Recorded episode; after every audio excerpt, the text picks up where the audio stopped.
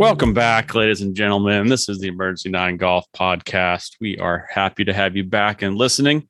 We hope everyone had a great weekend, and we just have a, a two man show. Not sure who your fan favorites are to all the listeners out there, but we're down Jay Bird. Jay is not here today. Just McLean and myself, Mike. Jay is uh, in Pittsburgh playing in an event. Uh, we wish him the best of luck. He had 36 holes today uh, 18 tomorrow, 18 Wednesday. I know it didn't go as great as he would have loved today looking at his scores, but um, we'll let him respond to that live in person when when he's back. What so what what he fire? He was uh, plus nine today through two rounds, 36 holes, uh, 40 man field. He was like 25th or so.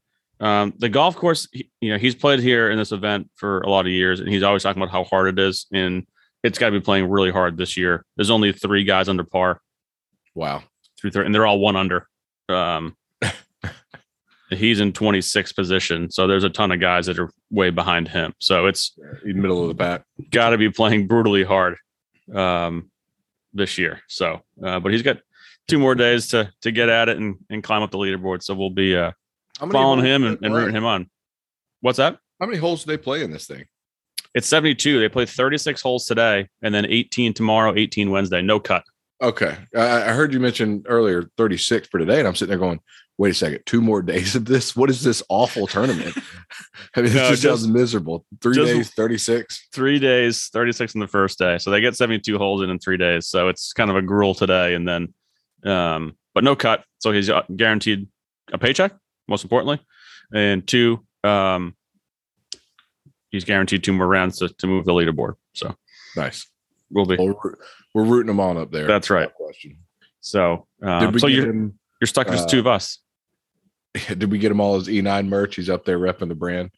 Um, I did. I I gave him what I gave him the other day. We played golf uh, on Thursday night, and I gave him a couple things. We'll see if he's actually wearing them or not. He, he's very picky with his hats. Very picky with his hats. You don't fit him right. He says he looks like a little leaguer. So we'll see if he's actually going to wear it or not. So I love it. Um, how are you, sir? Did you have a good weekend?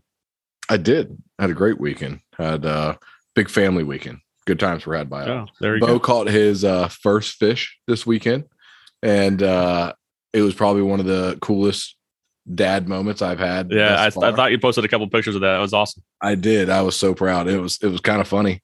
Um, you know, he'd been throwing it in. He'd gotten the line hooked a couple of times. I, mean, I didn't put him in necessarily the greatest spot in the world uh, to catch fish. We weren't on a charter or anything, but um, I walk over to the golf cart real quick to put my phone down or whatever it was. I was going back to the cart, grab probably grab more bait, and on the way back over, I'm walking back over. It wasn't far. I said, "Dad, I, I got a fish." And I'm sitting there thinking, eh, it, it could easily be those uh, oyster beds to keep, uh, you know, hooking your, um, hooking your line in. And I get over there, damn sure if he didn't have a bait and he or didn't have a fish, and he reeled it on in, caught himself a nice little catfish, and he was so happy. Came up with all the smiles in the world. He's like, he, he literally, he, I threw the, I, I, got the fish off the hook, and he looked at me, and I was like, all right, bud, we're gonna throw it back. And I goes, no, no, no, no, we're eating that for dinner. And followed up. That was the first proud dad moment, followed up by the second very proud dad moment. Saying, you know, we're, we're, taking that home and eating it for dinner. So it was a it was a great experience. But um, did he say, "Hand me a beer"? No, yeah, he should have. But no, he said he was a professional fisherman right after. He goes, "I'm a professional fisherman now, Dad." Uh, teach him what an angler is. Tell him his word, yeah, angler. That's exactly right. That's exactly right. So. That's awesome. Good yeah, stuff. How about you guys? Y'all have, y'all have a good weekend? Um, yeah, you know, I'm not sure what my wife did with her weekend boyfriend and the family, but I was working. So, you know, um, she could have a weekend boyfriend. I'd have no idea.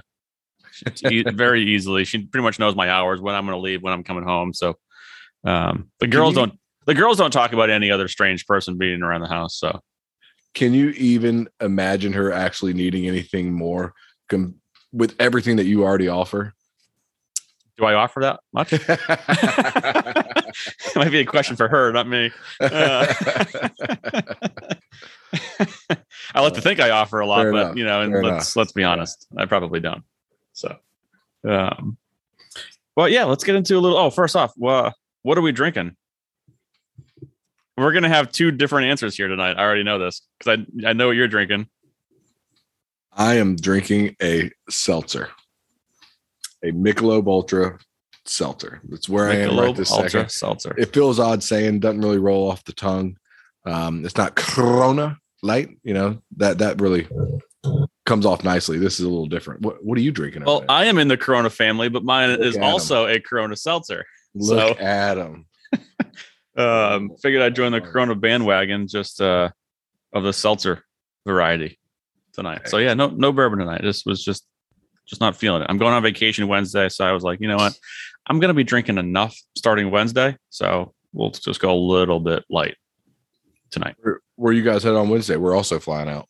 We are headed to Michigan for a week. Uh, we got a friend's 40th birthday uh, up there, and a whole slew of us are going up for the week. And it looks kind of like borderline chilly. You'd be, I'm loving. it. I can't wait. It's gonna be like sweatshirt weather at night. You would just be freezing your ass off. I don't have jackets big enough for that. You'd have to actually wear socks and shoes potentially at night. no, no flip Not a flops. chance. Not a chance. Supposed to be like 72 during the day and like 58 at night. It's gonna be That wonderful. sounds nice. I mean, I, I I would love. I, I like it when you go up to the mountains and it's like that, just warm enough that you can wear shorts. But once the sun Yeah. goes down, you get in the shade a little bit. Yeah, you Yeah, put you on a fire. Yeah, Yeah, perfect. I can't wait. I'm I'm already sick of sweating my ass off here in Richmond this summer. So and you can't Yeah. really walk around Richmond without a shirt on. Down here in Florida, you know, it's just Florida man, so you can just kind of get away with. you can do a lot of things want. down there. Yeah, the the guy without the shirt is the least of concern. It's like that before we started the show. Was it last week or two weeks ago that some guy tried to order at a restaurant bar, no shirt on? Thought he was outside. Yep, that was Orlando. Yeah. Uh, true story. yeah, that was that was impressive. Yeah. So yeah, a little different state, but yeah, yeah, I'm looking forward to it. Uh, right on Lake Michigan, so it'll be gorgeous. Nice. Well, hope you guys have fun. Where are you guys headed? Uh, I am actually taking my paternity leave for two weeks, and we are headed up North Carolina. Oh, Yeah. going home. Yeah. Nice. So it'd be nice to get up there, see mom, and then see some friends uh, at the same time. So looking forward to it. So that being said, to all of our listeners, we are not having a show next week. Um, we are all going to be out of town on vacation, and we're just going to take next week off. So uh, we'll be back in two weeks for those of you that are listening, and we do have a couple of uh, guests in the works that hopefully coming up this month. And so may get a couple bonus episodes from us uh, this month as well, even though we are going to miss next week. So I'm not sure what you guys are going to do without us, but just go back and listen to some old episodes. I'm sure you'll get a good laugh. so let's let's get into some golf action from the weekend. I, I felt like a lot happened this week. There was some big news early on, right after we did the podcast, uh, as it relates to the PGA Tour and LIV Golf and that kind of stuff. But then over the weekend, there was a lot of golf, a lot of good golf, a lot of cool little storylines. So um, we'll start off with the Premier Tour, the PGA Tour, and X Man, Mr. Xander Schauffele, back in the winner circle, first time in a it's 2018. Did I read that right? Was the last time he actually won? Was 2018? Can't be. Can't be. That can't be right. Um, I think it is. He's been up there a bunch. You know, we know he's got a solid all around game. Um, yeah, right here, October of 2018, uh, WGC HSBC champions. Geez, it doesn't even feel like he's been out here that long. I know. I mean, I guess Wow. I guess he won the Olympics, but that's so. I guess he won the Olympics last year. Um, Can, can I be honest with you? I have been telling so many people about him shortening his name from Alexander to Xander. And it it just bothers me. I got to be honest. It- it- I was such a huge fan. Even the name, I'm like, oh, I like that. Something a little different. That's that's cool. Just you deleted the ALE off the front. Now it, it- Yeah. it made it. It makes it less cool in my eyes. I don't he looks why. more like a Xander than an Alexander. He does not look like an Alexander. Question. Yeah. Without question. But I, I just wish he'd have gotten there in a different way. Some would argue that it's not his fault. But at the same time, That's- I that's wi- true. I wish Yeah. he could have came to this conclusion throughout a different avenue. His dad's a little eccentric. He's Yeah. German and different, and he wears some funky clothes out there. His his swing coach. Um, so, but yeah, it was good good to see him get a W. He was battling his one of his best friend on tour, Patrick Cantlay, paired together, and Cantlay shoots a million on on Wow. Sunday. I think he had three pars on his scorecard. It was Uh, would have lost uh would have lost some money on that. yeah. So I thought it was going to be a little bit of a a duel between those two, but um, I, I saw a stat. Xander hit 63 greens in this event, 63 of 72 greens. He only missed nine greens. That's a clinic. You just got to putt half decent, and you're going to be a top five Yeah. in the field when you do that. Well, and he Uh, puts the ball pretty good. I mean, he's He does put the ball pretty well. He's not great, but he's he's he's a good putter. Yeah, he is. He doesn't really have. I mean, I haven't looked that up his, you know, strokes gain stats, which we talk a lot about here on the show. To me, just you know, the eye test doesn't seem like he would have a major flaw, major weakness. Maybe short game um, around the greens. Let me pull up. I think he's got a pretty good short game around the greens. I, I do too. I'm just trying to think maybe from a strokes gain standpoint what, what his worst thing is. So um yeah, technically it's his around the green. He's 37th strokes gain. So That's that's uh, That's- that's, pretty strong.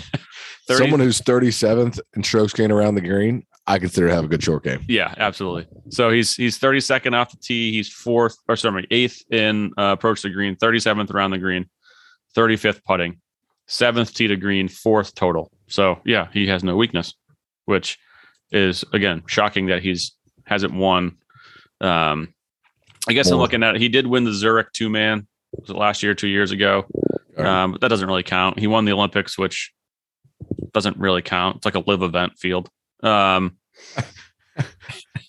and he did win WGC in, in 2018. So he had a couple victories, but you know, on American soil, uh, on the PGA tour by himself, standard event. It's, it's been been quite a while. Um, but I don't know. I almost I feel bad because I like Xander, but I the, the biggest thing I take away is Sahith Theegala. I, I love it. Uh, I hate how he lost the event, but man, did he uh, did he go after it? I mean, he played fearless golf and absolutely tried to win the golf tournament. Unfortunately, it uh, it didn't work out for him. You know, you, you drove it right up against that lip, and I, don't know what kind of contact he made on that first one. I, I think he might have caught it a little thin and just buried it into the lip. Um, but what a what a tough break! What an absolute tough break. Yeah, I mean, I, again, I don't. Some people have, I've been seeing said, "Oh, he should have hit a three wood off the tee," but everyone hits driver off that hole. Almost everyone I see hits driver off that hole, and and in today's day and age, they hit way more drivers than they used to. And I'm sure there's a stats guru out there that'll tell us that was the play to hit the hit driver. And like I said before, like we talked about with Mito at the PGA, you can still make a bad swing with the three wood and miss the fairway. It's not guaranteed. Um, without without question. And I- you know- go ahead. Sorry. I I question trying to go for it out of that bunker more so than the tee shot. I don't disagree. He says, I saw a quote. He said, he goes, I had clearance, I had enough space there. But man, it looked from TV, and I know TV doesn't do it justice. It looks really close to the lip, never mind the face. Um, Yes, it did. you know, to just to clear the the grass lip was close. And then he had to get over the the hill, the face of the bunker as well. And so I don't know. You know, it looked like he almost like topped that thing into the it was like a pure bone right into the lip. It's exactly right. It's exactly what it looked like. A pure bone right into the lip. And you know, he he's a little bit fortunate that it even came out, didn't bury up in there. Yeah. Actually it came Um, almost backwards. It probably gave him a little more clearance for the next shot. But That, that's exactly right. And it could have gotten right back in the divot and it got just on the back edge of it and it was sitting up a little bit, which gave him the opportunity to even play another shot from there. Yeah. Um, but I, I would argue that it's if you've been hitting driver all week and you're under the gun that you don't necessarily want to go to a different club. I understand the Monday morning quarterback of saying, "Oh, I just should have hit three wood there." No shit. That's real easy to look back on and say that. Like, uh, come on.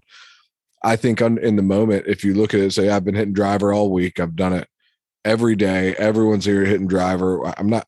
I'm not going to hit three wood. I'm going to go ahead and hit, hit- stick to my game plan. This is what got me here, and I would go. I, I don't think he hit the wrong club off the tee. Did he tug at a hair? Sure. I mean, sure. But at the end of the day, he just kind of got a bad break.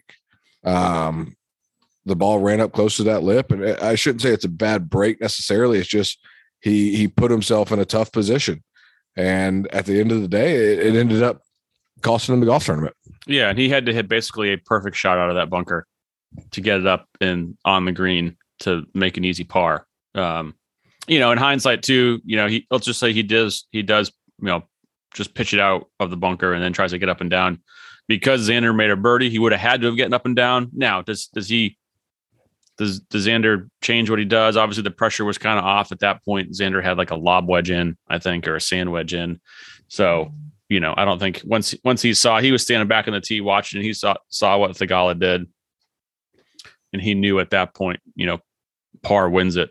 Um, so it takes a lot of pressure on him there. So you don't know how you know though- Theegala making a, a par or a bogey, how that affects what Xander does. But Well, I, I think still can't take away from him for stuffing that shot because at the same time, it is easy to say, well, it definitely freed him up a little bit, but you still got to hit a, golf, a, golf shot to win a golf tournament. oh yeah, And it is still the PGA Tour, yeah, he could get a little one of Scooby the with best that tours in the world. Yeah, the Um, best tour in the world. and slide that past me. Oh, that's fantastic. Um, there- there's still some pressure there. I don't I don't care what anyone says. I mean, guy hadn't won in four years. Again, a bet I would have lost. But getting back in it to stand up there and stuff it that way and just go ahead and just put an end on it. Don't worry about going to the range, boys. This thing's fucking over. Well done. Uh yeah, kudos to him. And uh we'll see. I mean, sometimes when a player, especially of his caliber, and we've seen it before, gets a good win, sometimes it opens up and we, we could see this come in bunches. And it certainly wouldn't surprise any of us to see him rattle off two or three wins as often as he puts himself No, and again, like just going after those stats. I mean, he doesn't have a weakness. Um, No. He's had an incredible record in majors, even though he hasn't won. He has a ton of top ten finishes, so he can play tough golf courses. He can play really any golf course. Uh, if it's a birdie fest or you know a golf course where par's a good score, he he seems like he can do it and kind of can adjust to any any venue that they're at, short, long, you know, without wide question. He, he's he's not long, but he's long enough to play any any major golf course. I want to say he's mid to high 170 ball speeds. I want to say he's somewhere between like 176 and 178 tipped out. And if you can if you can get that 175 plus, you can play damn near anywhere. You know, you might not be hitting the Rory Bryson numbers, but you're still Yeah, you're not flying those bunkers at a 330 like some of those guys are doing, but uh, no, you're not flying those bunkers, but with his short game um, and his approach to the green, he can afford to hit an extra club in there. Yeah. You know, and, and at the same time, what he's hitting eight iron where the boys are hitting nine iron. It's not like we're watching guys play these golf tournaments and they're hitting five irons and four irons in every week. correct. So, you know, at the end of the day, they're still hitting a mid to short iron in to most of these holes. But yeah, so those those are obviously the two guys that stand out to me. And I again, I hope Theegala this doesn't hurt him. You know, he is he's a fun guy to watch. He wears his emotions on his sleeve and um, dropping clubs, and you know, he's always fist pumping, and he's just it just seems to be like a fun guy to watch play and be in contention. So hopefully he can be in contention more, and it doesn't scar him. And he had that close call at Phoenix earlier this year.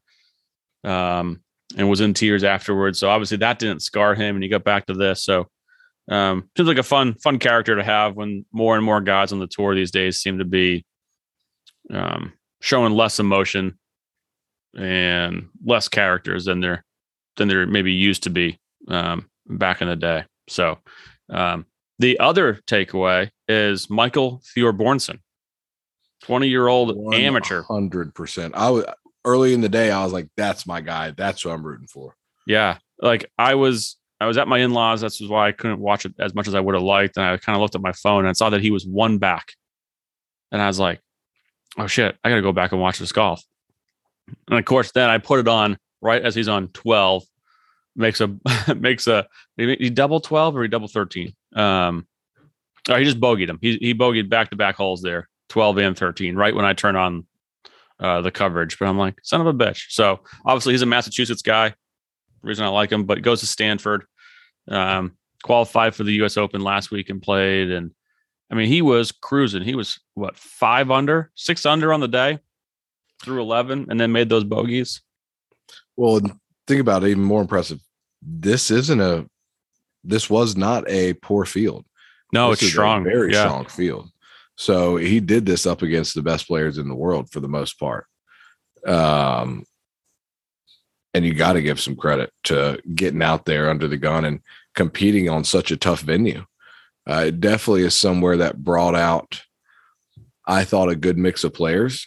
And you saw the more, the craftier players, I should say, um, seem to play well here. Not the guys that just kind of play one game, the guys that could kind of figure out a way to move the ball multiple directions and, you know, the complete players. You have Rory being a long player, is still a very complete player. And he was obviously absolutely on fire before he made that eight, which is Yeah. still mind numbing that he went from this tournament's over to, hey guys, you guys, it's, it's yours now. I'll be back here. And Well, yeah. So that was moments. like, what he had played like what forty five holes or fifty holes at that point, and it was just No, it was during round two. So Yeah. he had played. oh yeah, yeah, it was uh, okay. So he he, had played, played, like, twenty something holes. holes. Yeah. Yeah. something like there, something like that. So, um, but I mean, 62. Then he shot uh, 31 on the front, birdied 11, then made an eight, then made another double double. down the Yeah. stretch. Um, and he's still he's still T19, still top 20, and only shot 72 on the day with the eight and the double Yeah. or eight in the quad. So six over and shot uh six over on those two holes and shot two over. Yeah. But you, like you were saying, go back to your point on the golf course, and you just look at this leaderboard. There's bombers. You got Keith Mitchell up there, played well, Mm-hmm. top ten. He tied with Kevin Kisner. You know, yep, that's exactly right. That's exactly right. On Brian Harman, Chez Reavie. Um, but then you get some guys that can move it uh, as well. So it definitely was, you know, Finau, Scheffler, top fifteen. You got all kinds of guys in different different mix and um, different games that that played well and contended, which is usually a sign of a pretty damn good golf course. that only played 68 and a half. Yeah. That's fantastic. And that that's what I've been preaching forever on this thing. You know, it does not have to be a long golf course to be a difficult golf course. And I would argue that we get a better product, the fan does, by watching multiple players play the same course differently, seeing two different ways to go about it, but also having a similar rate of success. But I w- I wouldn't say it was that difficult a golf course. I mean, you got to think 19 under one, but it was a it gave you a variety of players. I wouldn't say it was very difficult. That's fair. It, it was a good test, I should say. Um, it got a lot of different guys in the mix, which Yeah. which is good. It wasn't you know wasn't a single digit under par winner even you know 10, 11, 12, but it also wasn't the 25s and 26s that we've seen early in the year. No, we saw a lot of good players miss the cut. Yeah. Yep. So, uh, but yeah, Michael Thorbjornsen, I love it. Um, hopefully, he he looks the part already. You know, he just if you didn't have an A next to his name when they popped him on the screen, most guys that you know had never heard of him would have just assumed he was a a professional.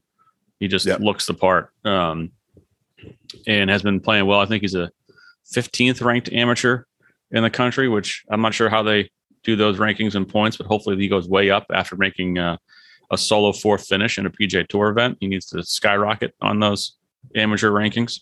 You would think so. Well, and one of them is going to be um, vacating that list this week. One of the guys above him.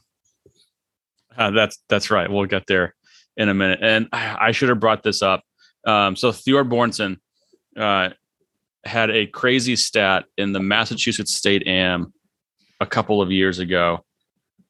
He was playing in the finals against Matt Parziale, who was the U.S. Mid Am champ a few years ago. Qual qualified to get to play at Augusta, and it's a 36 hole final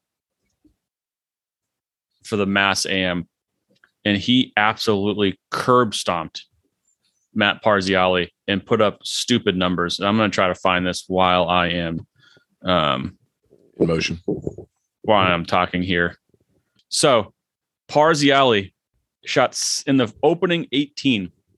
Parziale shoots 67. He was six down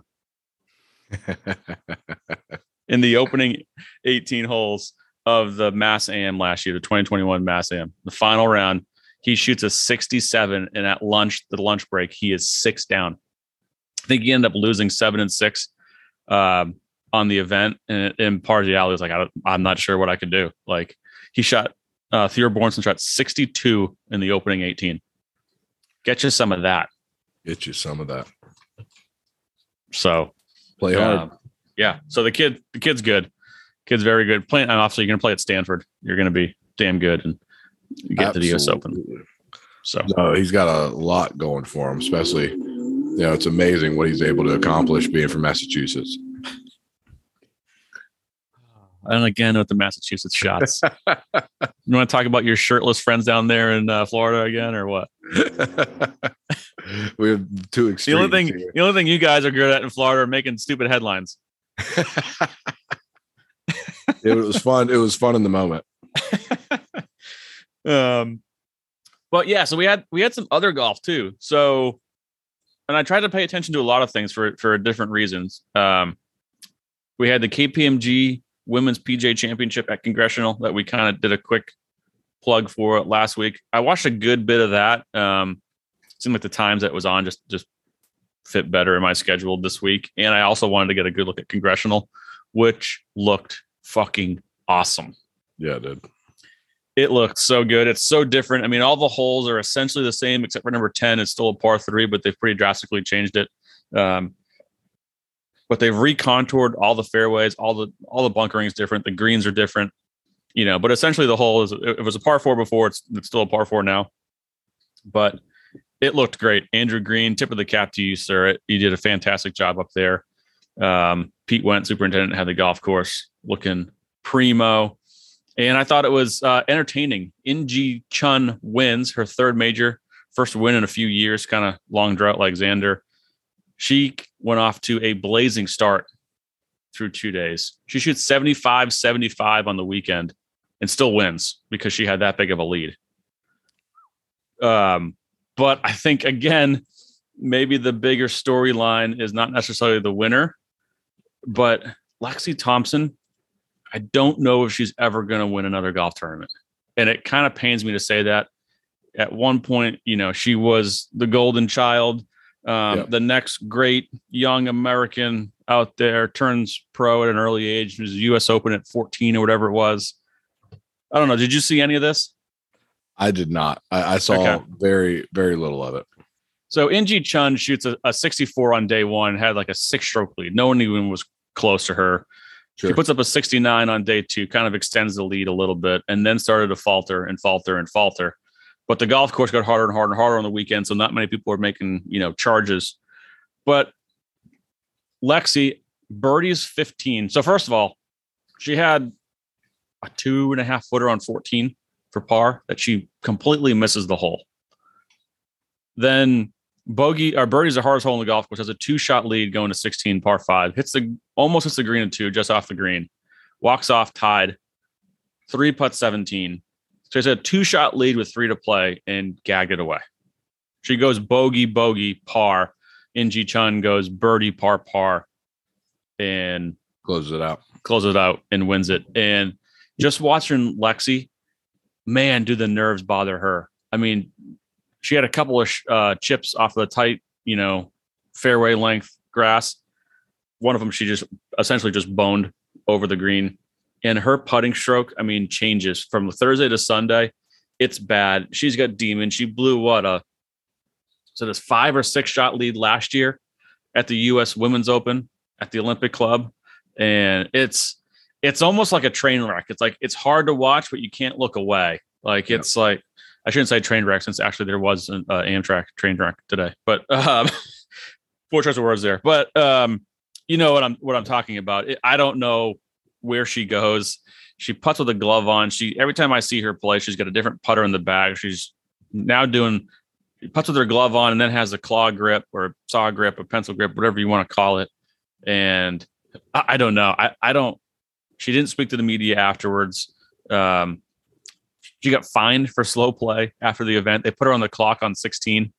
And then after the event was over, they fined her $2,000 because she didn't meet the times coming in down the stretch. Um, I mean, I, that was in a response to not speaking to the media. It could have been. I don't know.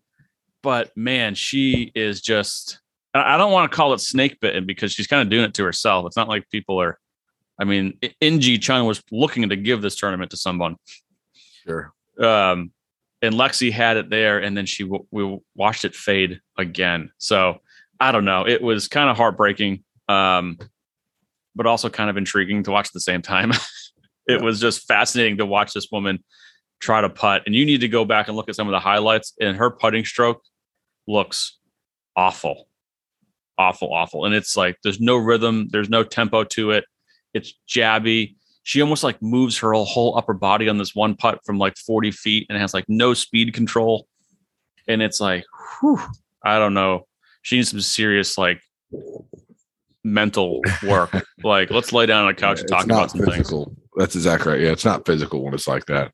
It's without question mental, and you got to figure out a way to get it, get out of it. I, I would argue mental and a totally new technique. She needs to try arm lock, broomstick, something something drastic because what she's doing right now is obviously not the answer and we don't we don't see any progression in sight at least not in a positive direction no and i, I don't think she's tried the arm lock thing um know i haven't like paid attention to exactly what she does all the time because she changes it all the time but yeah she's got to do something completely different um do fucking side saddle or something i don't care whatever's legal try it you know yeah, absolutely uh, um, because she is. We talk about like you know the Will Zalatoris, right? She's essentially the LPGA version of Will Zalatoris, just a unbelievable ball striker. She hammers this ball past all these girls. Is a great iron player, and then when she gets around the greens, and it's and it's it's really for her. It's more you know Will's really just the short putts. She is chipping long putts, short putts. It's just like any kind of nervy shot yeah. is is tough. Well, Will still makes a bunch of his putts. I mean, uh, he does. Yeah, they still go in. it's not pretty. Like, don't be wrong. He'll he'll have a bad three putt from a short distance at some point, uh, almost inevitably. But he still makes a ton of putts inside of that, or right around that ten foot mark. Um, that that ends up getting him some of uh, allows him to take advantage of some of the good shots he hits into the green, but also yeah. allows him to get up and down and save some really, uh, really good pars that can be also costly if you're starting to miss those putts. Yeah. So it's it's somewhat similar to an extent, but um, you know, she's got one major win in her career. I think she's got like 11 or 12 victories.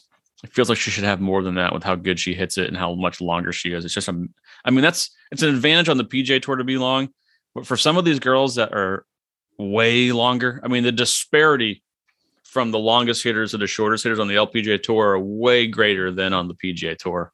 Um, Absolutely. And so she she needs to be winning more, and I, I don't know if she can overcome some of this stuff because it's it's getting bad now, and it's it's like she's she sniffs a win and then boom she's out. It's just like okay, here it comes. When's it coming? Oh, and there it is. You know, a couple three footers that she didn't even sniff the hole. She had a yeah. five footer, didn't even come close to hitting the hole. Even the hell, she had a birdie putt to essentially on 18. She hit a she had a bad drive in the rough, hit a fantastic iron shot to a tough pin.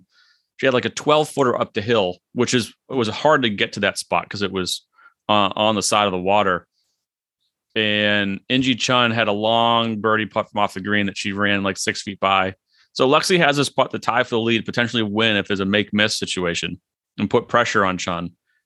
And short and right. Didn't even sniff the hole. Didn't even get to the hole. Like, oh, Lexi, come on, what are you doing? You go to putt. You have to make. This putt has to go in the hole, and she just like whiffs it and can't get it there. And so it's, I don't know. It's tough, tough to watch. So, um, that was my my LPGA take. But um, congressional again. This looked primo. And if Andrew Green would ever return any of my texts, we'll get him on this podcast to talk about it. But um, he's been ghosting like me he's bitching. He's been ghosting me. He's like, yeah, yeah, yeah, I'll do it. And then every time I text him, hey, what about you know what's your schedule look like? But he is a he is a busy man, and so hopefully at one point we'll, we'll get him on here to talk about that. Yeah, 100%. but it looks good. Um, I need to get up there to to play some golf. It's uh, was a good spot before, and looks even better now. But a uh, couple of little points. Uh, U.S. Senior Open won by Padraig Harrington at Saucon Valley. Uh, Rob Labritz, PGA professional. Yeah, I'm following him. Big fan. Rob Labritz um, from Glen Arbor Club up in Westchester, New York, is actually the uh, previous boss of my assistant golf professional, Tyler Reason. Um, I'm not sure if Labritz is as cool or as witty as myself, but he's definitely got me sure in in the playing uh, category. So uh, Tyler definitely went down in the playing uh, ability of his boss and head golf professional. But yeah, so it was it was cool to see Rob. He he got his tour card, turns 50, and goes to Q school last year. I think he medaled, uh, was a medalist at Q school, got his champions tour card, and has been playing pretty some pretty decent golf, but gets into the second to last group on Sunday with Ernie Els. And I think he finished what fourth? Um, maybe T fourth, T fifth. He had a late double. Um, that cost him some money. So he's he's tied fourth, but that that double cost him big time. He would have finished solo third uh, if he didn't make that that late double on 17. So yeah. big big payday. It's gonna be a lot of points for him, and um, just just cool to see someone who Absolutely. Going against you know you're talking about Padraig Harrington and Stricker and you know Miguel Angel Jimenez and paired with Ernie Els, some guys who have done this at a very high level for their entire life essentially and have won the biggest events. Um, he's he's right next to them and and playing well. So uh, no, it's awesome to see, and I I certainly um know where he is currently. Obviously, going through what my dad did trying to play and uh, coming out of the club pro side. And it's so awesome to see one of the guys get through, especially winning Q school, the hardest qualifying school in the world. It's the senior tour qualifying school. So the fact that he went out there and won um, and is getting out there and having some some good success on tour is so cool to see. It's great for the PGA. Uh, it's great for the Champions tour, tour as well because at the end of the day, I know they're so concerned with a name and selling a product, but if you have great golf being played, that's going to help sell your product as mm-hmm. well. So I, am excited to see Rob out there, and uh, I hope it opens the door for more guys. I, I, hope they relax that that qualifying school to let more players gain access, especially good players that can get out there and compete with the guys. Um, so you know we'll we'll see where it goes, but I'm certainly going to be following the story the whole way. Yeah, it's very rare that you get fresh faces, right? On the Champions Tour. Mm-hmm. Normally they're guys you've you've watched play golf for 30 years and you're like, okay, well, I've seen Padraig Harrington play before. Like, cool, you know. Um, and they're great guys, not to say anything, take anything wrong from those away from those guys, but we've just seen them for so many years. And occasionally you'll get some guys that maybe didn't really do anything when they were on the PGA tour, and then they get kind of resurgent when they get to the Champions Tour and and do you look at a guy like Gene Sauers, who's had an unbelievable Champions Tour career yeah. Didn't do that much, right? When he was on the PJ tour, was just kind of one of those uh, journeyman veterans, was always on the tour, but made a decent number of cuts to keep his money and keep his card. And um, sure. but to see a, a Rob Labritz, you don't see like a completely fresh face on the Champions Tour very often. So no, I agree. It's awesome to see. But so that was that was cool to see as well. And then before we get into um two other things before we get into the craziness of these tours. Nick Faldo's retiring. Next he will year. certainly be missing the booth. Uh, Trevor Immelman is um, going to replace him, and I'm okay with it. I think, I think, Trevor's done a good job. He's not going to be as controversial as Nick's been uh, in you know in his history, but Trevor I think's been somewhat groomed for a larger role. And I think that the role that he's had, he's done a great job. I think he brings some really good analytics to the game. Uh, he's a very, very reasonable voice so far. Uh, so, you know, I, I, think it's a good replacement. Yeah, I like it. I mean, I, I loved Faldo when he first came out, which was surprising because I didn't like him as a player. And I wasn't sure how I was going to like him when he got into the booth. And I did like him.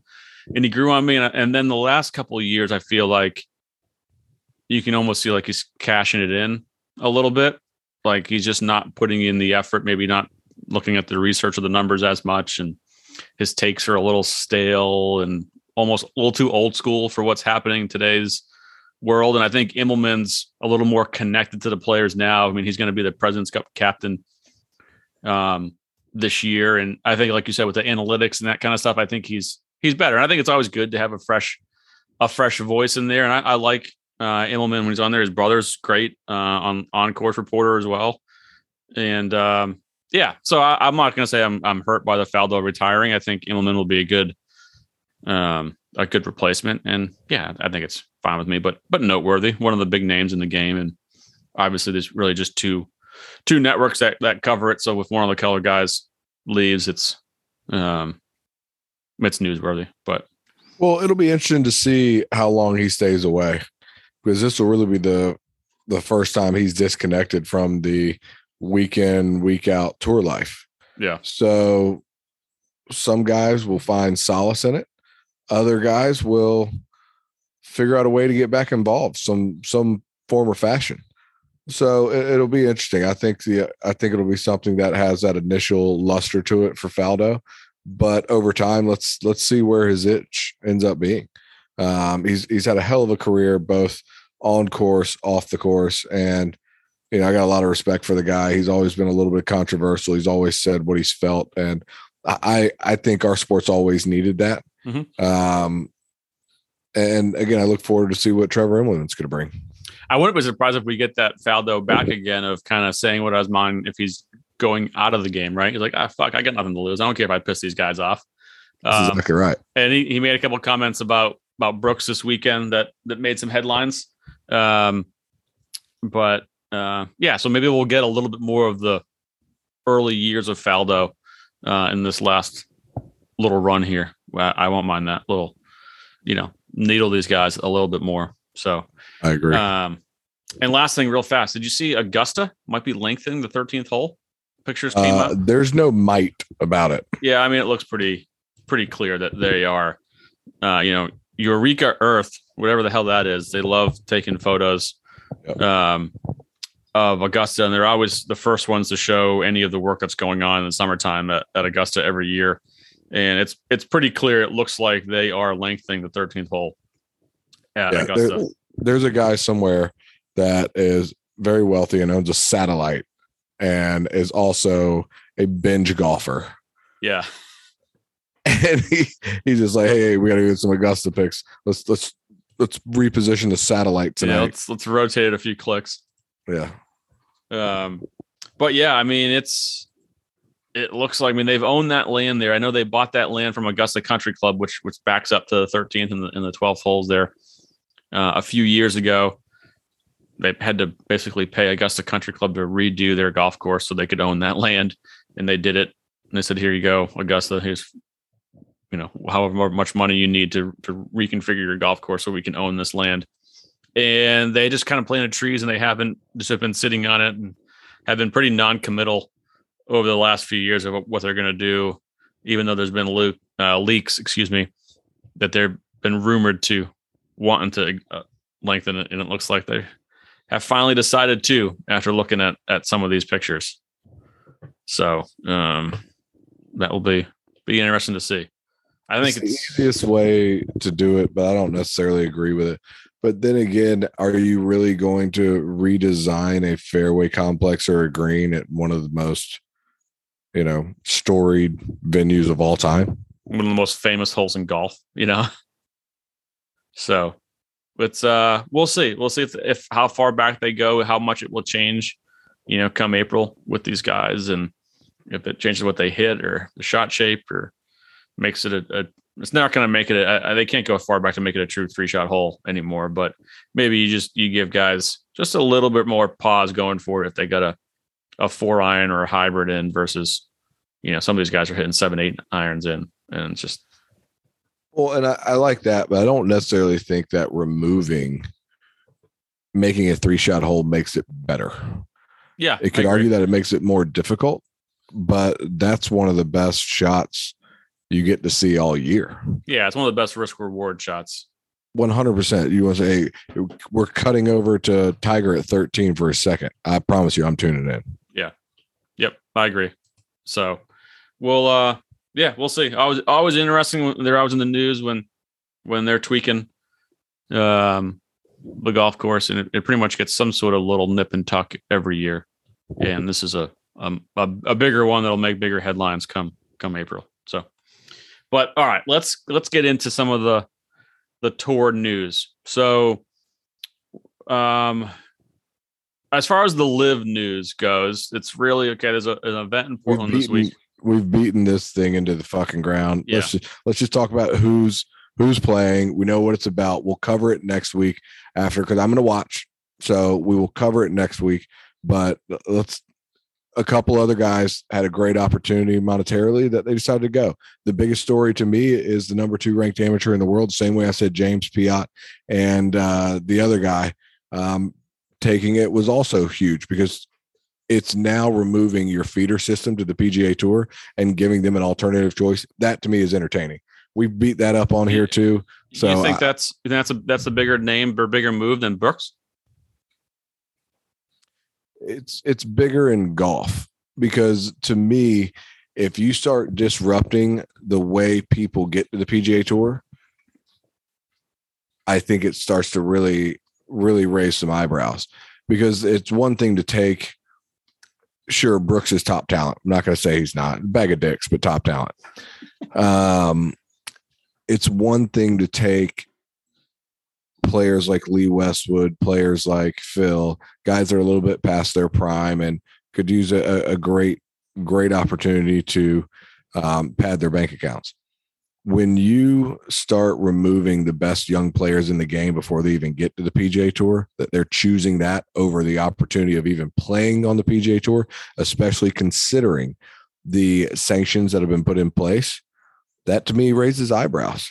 I mean, I, again, I don't know where this thing shakes out, but So I, I think it's a mild concern for the PGA Tour, but the reason I'm not, I wouldn't panic on the PGA Tour, it's because the LIV Tour, they don't really want these young amateurs. I mean, if you said, "Hey, you can have 48 of the top 60 in the world," they're going to take the top 48. They're going to toss these AMs out the window. 100%. The James Piot's 100%. and um, these guys and say, you know, Andy Ogletree's they actually Ogletree's already out. He's one and done. Um, you know, so they're they're going to toss these kids to the curb in a in a second if they could. If you tell Greg Norman, hey, you can have 48 of the top 60 guys in the world, 48 of the top 100, these kids are going to the curb. So that's why if I was a PGA Tour, I'm like, okay, right now they're going there, but the bigger threat is still for the PGA Tours if they keep poaching the big guys because that's what the LIV guys Sure. ultimately want. They're just okay, cool. We'll get some cool high end AMs to fill out the bottom part of the of the field um, because we need guys. But it's really, you know, I think Brooks to me is the bigger bigger one. Again, he is, you know, I was I've been calling this the douchebag tour for a while, and that was before they added Brooks, Bryson, and Patrick Reed. Now they have like just murderers row of douchebags. They got every douchebag on the PGA Tour to come to this. Um, it's quite quite a lineup, and I'm actually.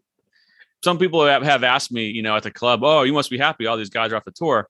Well, no, not really, because I think having some of those guys that are disliked and they're villains are are good. It enhances the story. Yeah, it's more drama. Drama helps the PGA Tour. I, I would rather these guys be on the PGA Tour from that standpoint. I don't have to like them. I don't have to root for them, but having them around just creates a little bit more chaos and it's a little bit more interesting. But man, do they have some douchebags on the LIV Golf Tour? Holy cow! Oh, you're not you're not incorrect, and I, I don't disagree that Brooks is probably the bigger story. I just like how he just went. I know he, he did that stupid ass press conference at the U.S. Open. Like he was so offended by the questions and was complaining to the media that they were the problem here and all this kind of stuff. And he's had all kinds of quotes against this. Um, it even sounds like he was telling fellow guys on tour and people involved with the game that he wasn't going and wasn't going and wasn't going. And then all of a sudden, something swish. Obviously, he got a big enough check to say, Uh, okay, His brother's check cleared, and he got a big offer. Yeah, I mean, obviously, but like you know, even even back a couple months ago, Brooks was like, "Yeah, I'm not going." I know some people will sell out. Um, well, looks like you can sell out too. There, Brooks. That's, using- that's exactly right. And I, I think his brother was a pawn, quite frankly. And I also think his brother's a house deal. We'll have they'll have 47 top players in Chase Koepka. I mean, Yeah. the guy's ranked 16th, 1600th in the Yeah. world right now. Yeah. Um, you can't tell me they couldn't get 47 other guys ranked a little higher. a little Like, higher it- than that. There's, there's, uh, I don't know. There's some stink on it from where I sit. It just doesn't smell right. Because Chase Koepka got in, you tell me you couldn't get 47 other guys, and Chase Yeah, Koepka with, gets without a, without a comma, you couldn't get 47 in the top 1,000 in. Come on. That's all I'm saying with the money that they're throwing out. So to me, it's like, all right, was Chase always kind of a hey, give my brother a spot and give me a shit ton of money and you know, we'll talk about it. You know, we'll we'll talk about it. They get Chase in. I, I don't know. Maybe that's me being a fucking No. conspiracy theorist. I mean, I I, I think Right. you're right. I mean, that was an odd name right from the get go when that first list came out. absolutely. Um, of the of the all of a sudden, it was like the puzzle pieces just fell into place when you saw Brooks defect. yeah. So, um, but yeah, you had what Abe Ancer's now gone, the Spanish sensation. Matt Wolff Mind is blowing. now gone today. Um, the amateur from Oklahoma State. I forget his name mainly because it's hard to pronounce. Chichara, Chachigri, Chichurin, something like that. I don't know. I apologize. Yeah, that's it. That's the one.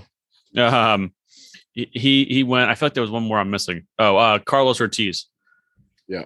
Um, has gone as well. Uh, Jason Kokrak still hasn't gone, even though he's sponsored by Golf Saudi, and everyone thought he was going after he had the walk off um, on Friday. We, don't- know that yet. Unless we have coordinates on where he is right this second, we don't know that yet because they said five more players were being announced. They've only released three. Well, I think there was only they released the field a couple days ago, and there was only three spots left. Oh, I thought it was five spots left. I thought it was only three. I can double check that. Um, so I, I thought it was, I guess Ancer was in at that point and Brooks was in at that point. So I think it was the amateur Wolff and Carlos Ortiz to take the last three spots, at least for this week's event Gotcha. um, in Portland, which I guess they're going to have all kinds of protesting and there's all kinds of shit going down. People in Portland are not happy that this thing is happening. Um, Well, well, um, could have asked an American about how that was going to go down in Portland. I don't care what side you're on. The well, so well, so also to- there's a deeper story that I didn't, I wasn't aware of. There was a 15 year old girl who was run over and killed a few years ago, and it was by a 21 year old kid who was a Saudi national who was here for school, and he was getting ready to stand trial for like manslaughter, reckless driving, one other charge. He was wearing a monitor uh, ankle bracelet to monitor him he went missing, took it off, and it turns out the Saudis flew a private jet over, got him out of the country. You know, so there's a little bit more than just the typical Portland stuff um, as it relates to specifically Saudi Arabia I did not uh, know any of that. o- over there with with that story of them basically coming in and stealing this guy back. Um, and they they finally told the United States 13 months afterwards that they had him um, over there. So he never stood trial, never had justice. You know that whole kind of thing. And so they're they're ticked off that uh, it's a little bit more for Well- them than it is for for others Yeah, uh, it's hitting, hitting a little closer to home. So it might be a little bit of a shit show.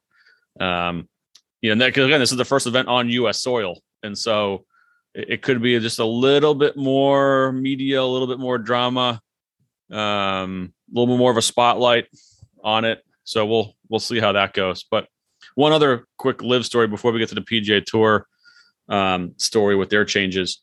It was interesting to see. So Pearson Coody, stud collegiate out of University of Texas. Uh, his Really brother Parker player. Coody, uh, identical twin. Um, they just both recently graduated after winning the national championship. Their uh, grandfather, um, Charles Coody. Charles Coody, long time uh, PJ professional major winner. He was a Masters winner, if I'm not Mistaken. He was. Yep. Um, came out that LIV Golf offered Pearson Coody, um, I guess through maybe his agent through his dad. I guess it's through his dad. What the story said. Uh, a multi-million dollar contract to go. He was hemming and hawing. They then said, "Okay, well, we'll also offer your brother. A, co- we want you because Pearson, I guess, is the the more accomplished, player, better of the better two. player. Yeah. But they're like, well, we'll we'll offer your brother a contract as well for you to come, and they turned it down. Um, I guess their dad wasn't crazy about it. They weren't crazy about it. The comments from Pearson was like, hey, you know, that's great and all, but I've never dreamt of playing on the LIV Golf Tour. I grew up dreaming of winning PGA Tour events, and that's what I want to do. And he he got into the. He's been um, he's gotten three Korn Ferry Tour events through the PGA Tour U, which is kind of their avenue to get these high collegiate athletes a card easier. Um, and he goes out and he wins the event by like five this weekend in Maine on the Korn Ferry Tour. So a little bit of little karma there, maybe if you believe in that kind of thing. Well, you turns, can go ahead and watch out for him, buddy. I can go ahead and promise you, uh, we will see him on the PGA Tour. We will see him cashing big checks, barring in, in injury or a massive LIV golf offer. Um, Yeah. You Well, will and going- And the funny part that you bring up, the brother part, almost confirms the Koepka deal. yeah, oh yeah, pretty much, yeah, um, yeah, they're willing to make make deals not just with money, but with you know helping you out in some some form or fashion. So they can negotiate a lot of things to try to get you over there. I did find it funny that I saw someone I can't remember who who uh, mentioned it said, "Yeah, you, they'll pay you well, but if they want you at your at their wife's birthday party, you're going to their wife's birthday party." Oh yeah. There's starting to be rumors of like these guys haven't really realized what they're going to be asked to do. Again, they're under they're under contract for essentially the Saudi Arabian government. So Yeah. you know, um they're going to be asked to have to go to some things that maybe make them uncomfortable or their wives uncomfortable.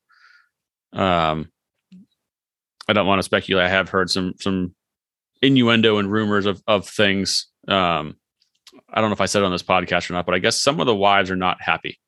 Because apparently some nefarious things have happened at the Saudi International event the last few years with some of these guys that they hop on a boat with some of these crown princes and they go to international waters. And um that's kind of what I've what I've heard you know through the rumor mill and so Uh, I guarantee it.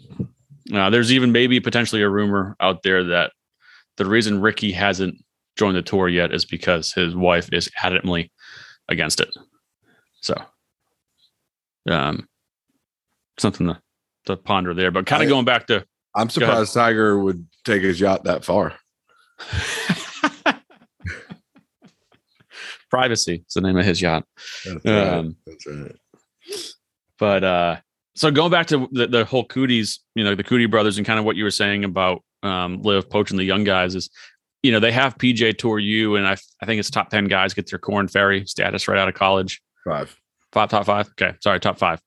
Um i would love to see them potentially expand that and say the top two guys or top one you're the winner you get your pga tour card. You get to skip it all. You're the number one collegiate player. You're probably one of the top AMs in the country boom you're going straight to the pga tour Yeah, and then I, give I agree with that. and then give like and this isn't isn't a completely original idea. I saw someone on Twitter kind of say something similar. I'm changing it up a little bit from what I heard, but then say, hey, if you're top top guy goes to the PGA tour, the top two guys go to the PGA tour, top three, however you want to do it, and then the next five or six guys, whatever it is, get their Korn Ferry card.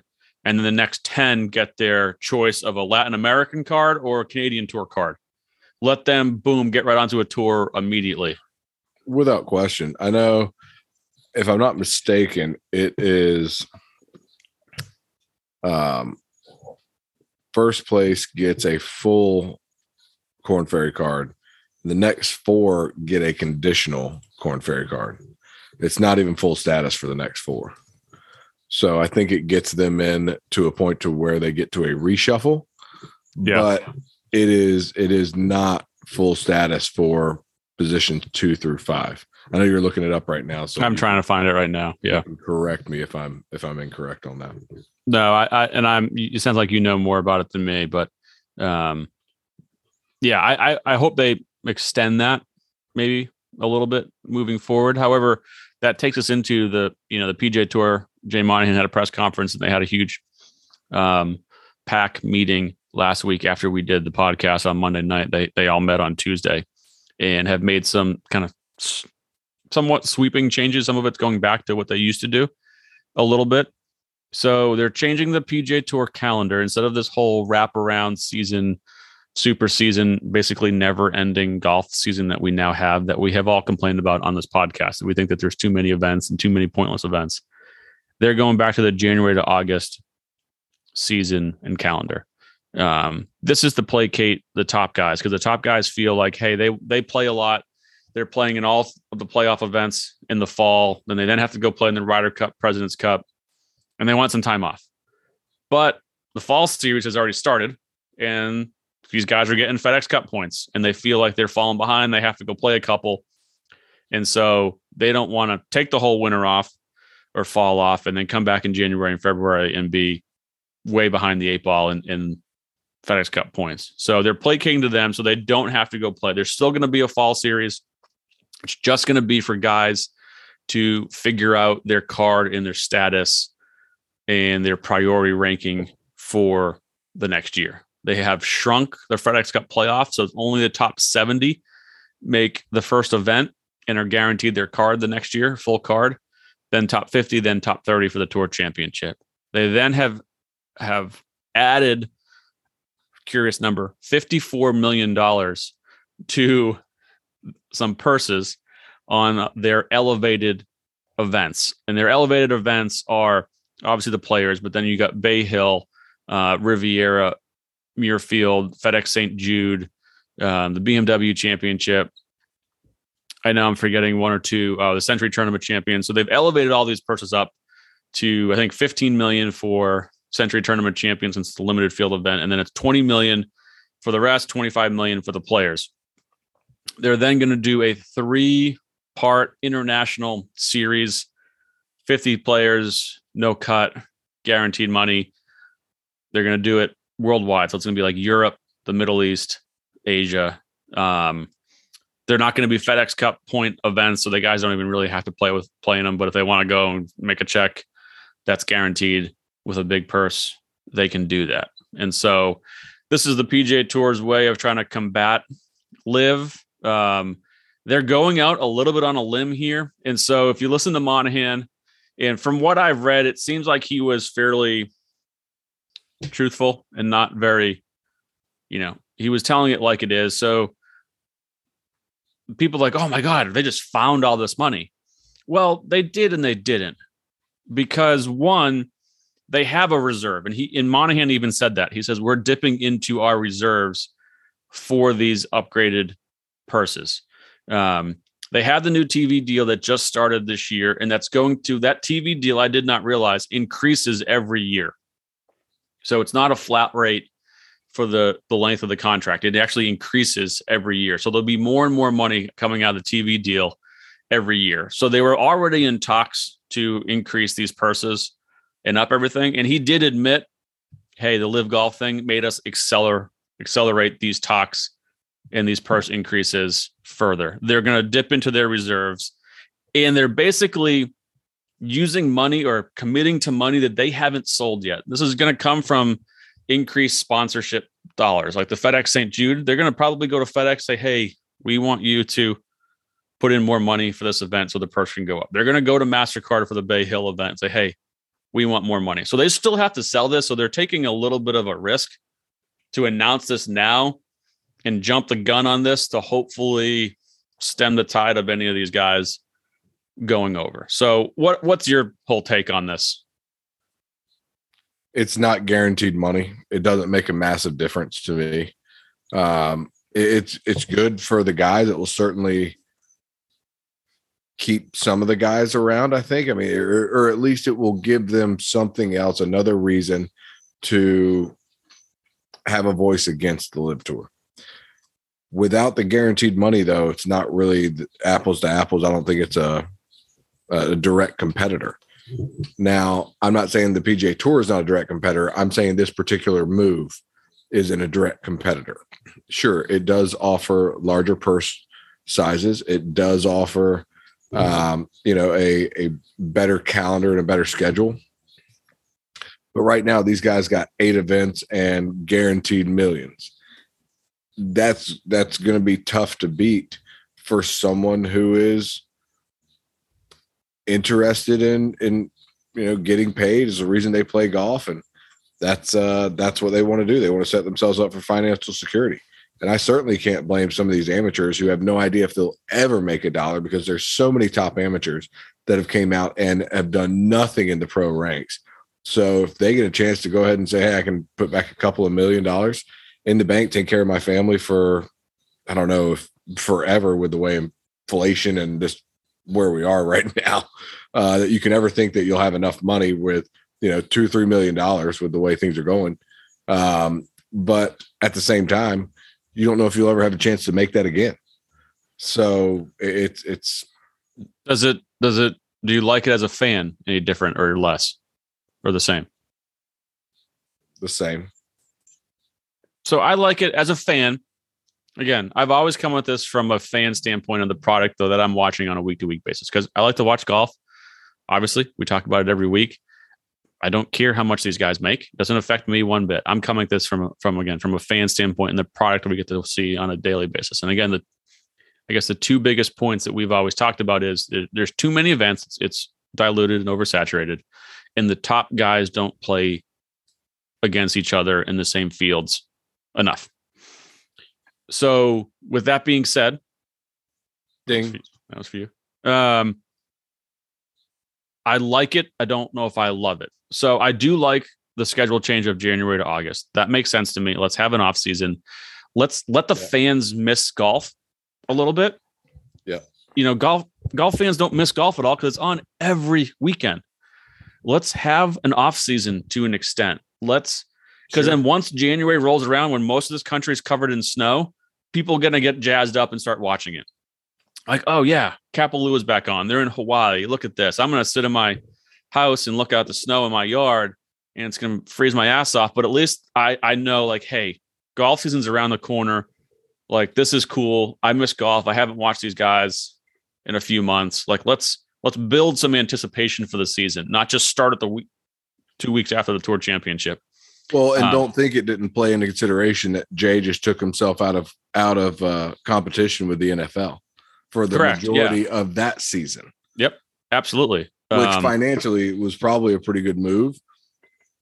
So you know, yeah, and they're still going to have events with the whole fall series just for really those those guys from but they'll be on the golf 71 channel. to 200, but they'll be on the golf channel. Won't cost near as much. Yeah, it'll be the the you know the golf sickos like us that will tune into some of those things so, without question. um why i have multiple tvs yeah that's right. But um the other thing i like is correct the, the money's not guaranteed but these elevated events because the purses are so big and most of these elevated events if if i'm i'm not sure if all the events but most of them are limited field to an extent where i know like bay hill um, Genesis, uh, Muirfield Village, you know, Jackson Event Memorial are only 120 player fields. Now They're not the normal 144, 156 players. So you may see guys be like, okay, well, I'm going to go play those events now. One, because it's a much bigger purse. It is a smaller field. So there's a higher chance of them making the cut and contending. So maybe we start to get those fields get stronger and stronger and stronger. And now we get 15 of the top 20 in the world at that event. So maybe this, the guys that are still on the PGA Tour, maybe they are playing in more events together because there's more of a reason to play in those events because it is a bigger purse. Um, I totally agree with that, and it's. Um, I was actually meeting with uh, the DOG over at Bay Hill uh, this week, and he's the one who told me about it on Tuesday. It had just been announced. We had our meeting. He told me about it coming out of the meeting. Got to sit in the new uh, locker room. The new locker room is mint. I mean, oh, that all, that other locker room was pretty cool too. Though it was old school. This, I liked it. This one is mint. It, yeah. It's it's an expanded version of the old one. Okay, um, but it's a very very cool spot. And he mentioned this to me, and we kind of talked about it. You know, he, and even he said he said, you know, historically we get a pretty good field, but this is this should cement us for having uh, one of the top fields of the year. And I said I, I agreed. I mean, I, and I I will 100% say that this is better than it was. Yep. Without question. This is definitely better. Is it a direct competitor? Does it draw the same the same feeling because if the LIV golf tour only had the promise of these purses and did not have the guaranteed money behind it, I don't think any of those guys would be over there. I'm just being no, and that's I mean even So- Mon even Monahan admitted that he was like, listen, if this just becomes about money, we, We can't can't, compete. He, I mean, he flat out said it. Like, and, and everyone Without knows question. that. without question. No one's going to Well- compete with these guys. Everyone, everyone already knew that. Yeah. But at the end of the day, I definitely think that this is an improvement for the PGA Tour, and I definitely think it does gain a better field because, like I said, and I will stand behind this. Where go money, go players, and where they're offering these elevated opportunities to generate more income, you're going to get more players. It's, just simple math at the end of the day. So, And you might good? and you might Yes. get guys because two other things with the whole point of only 70 guys keeping their card versus Yeah. the 125 now. You may get some of these top guys to play another extra event or two if they're worried if they're playing poorly to make sure that they're in that top 70. So they have to avoid the fall series. And I don't wouldn't anticipate a bunch of them doing it, you know. Um because if they're the top guys, they're going to be the top guys.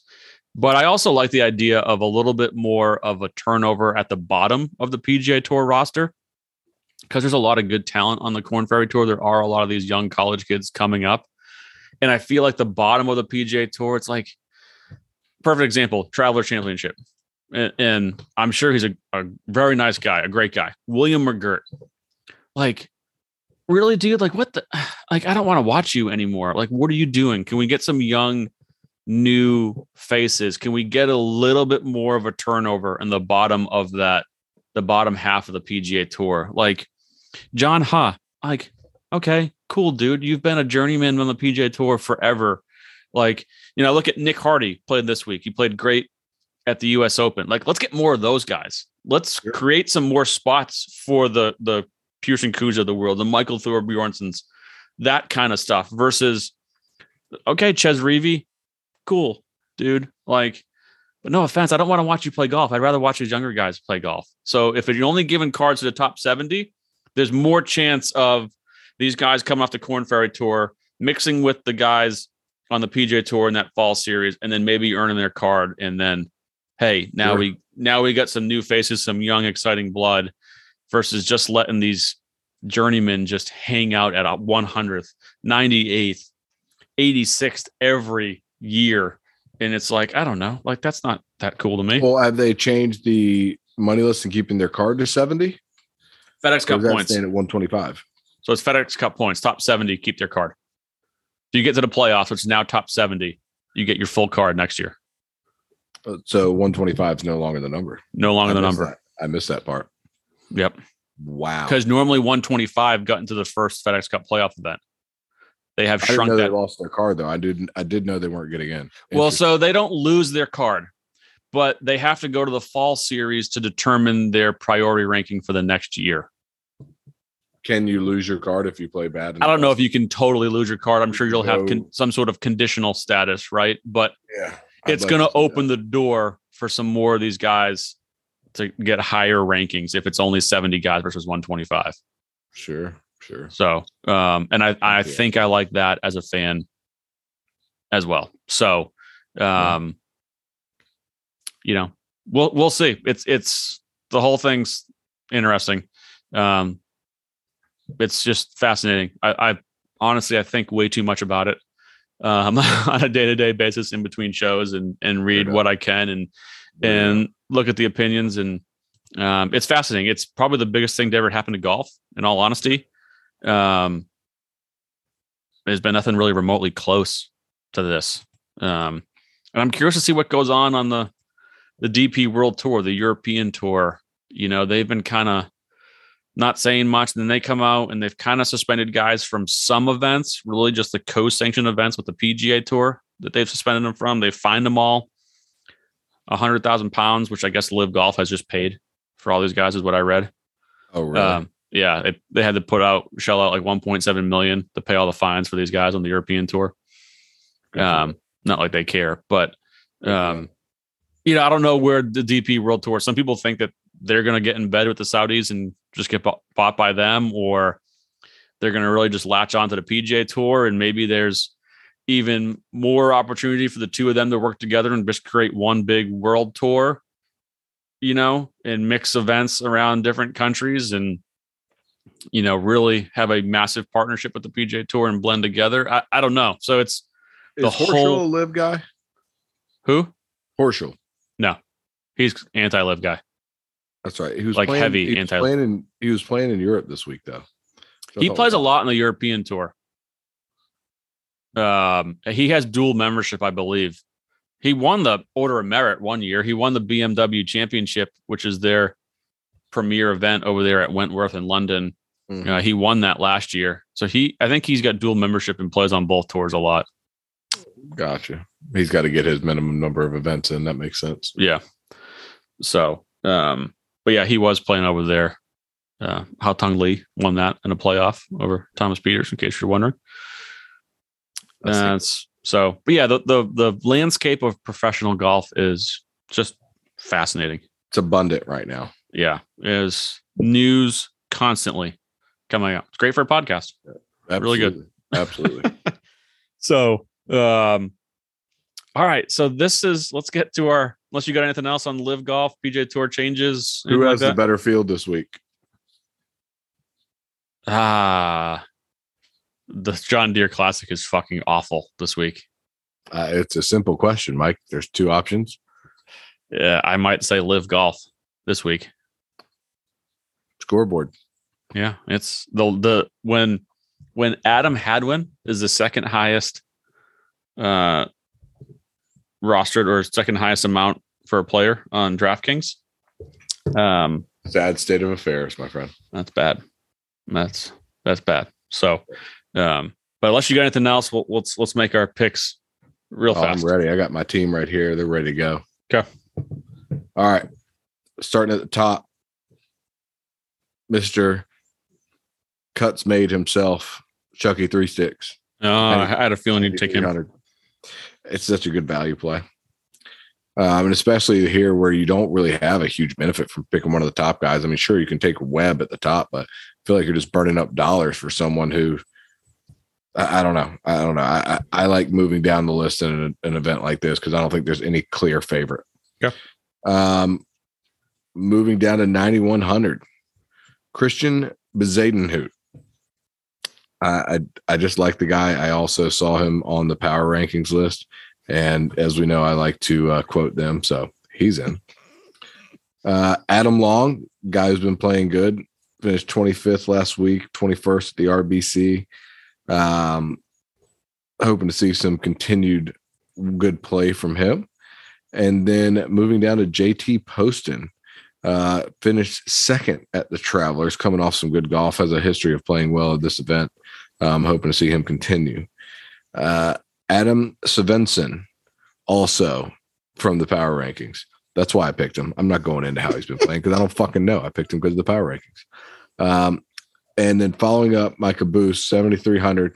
Uh, I took this guy for Jay, and I think he's just spot on with it. I got Chris Gotterup, three or four cuts made, one top 10, and finished 35th last week at the Why'd you take him for Jay? Because Jay told us about us, told us about him last week. Picked him. No. He was a good pick. That would have been me who told you about him last week because I Got picked him last week. You Yeah. did? Yeah, that was me. And I have him again this week.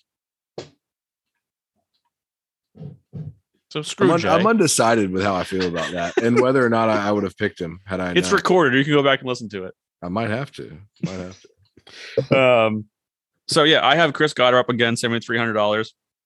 I told you he was going to play well, and he did. Um, he made the cut. He's going to make the cut again. He's going to finish even higher this week. But bef- below him, I took a friend of the pod just because Callum Tarren, sixty eight hundred dollars. I was like, there's so much randomness in this field this week.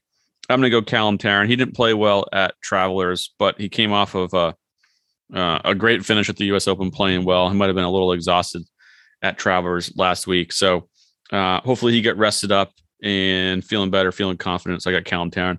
Um, then I'm going to go uh, up as well as sixty eight hundred dollars. Joe Bramlett. Foreshadowing. That's all I'll say. Um, then I go Chris Gotterup because I told you about him last week, and I'm right on Chris Gotterup, not Jay. Then I'm going to go up to another young guy. I just mentioned him a, little, a few minutes ago. Eighty-seven hundred dollars. Nick Hardy, playing great golf, Yeah. young stud, feeling good. Um, like that. just playing very, very well. I like Nick Hardy this week. Then I'm going to go Denny McCarthy.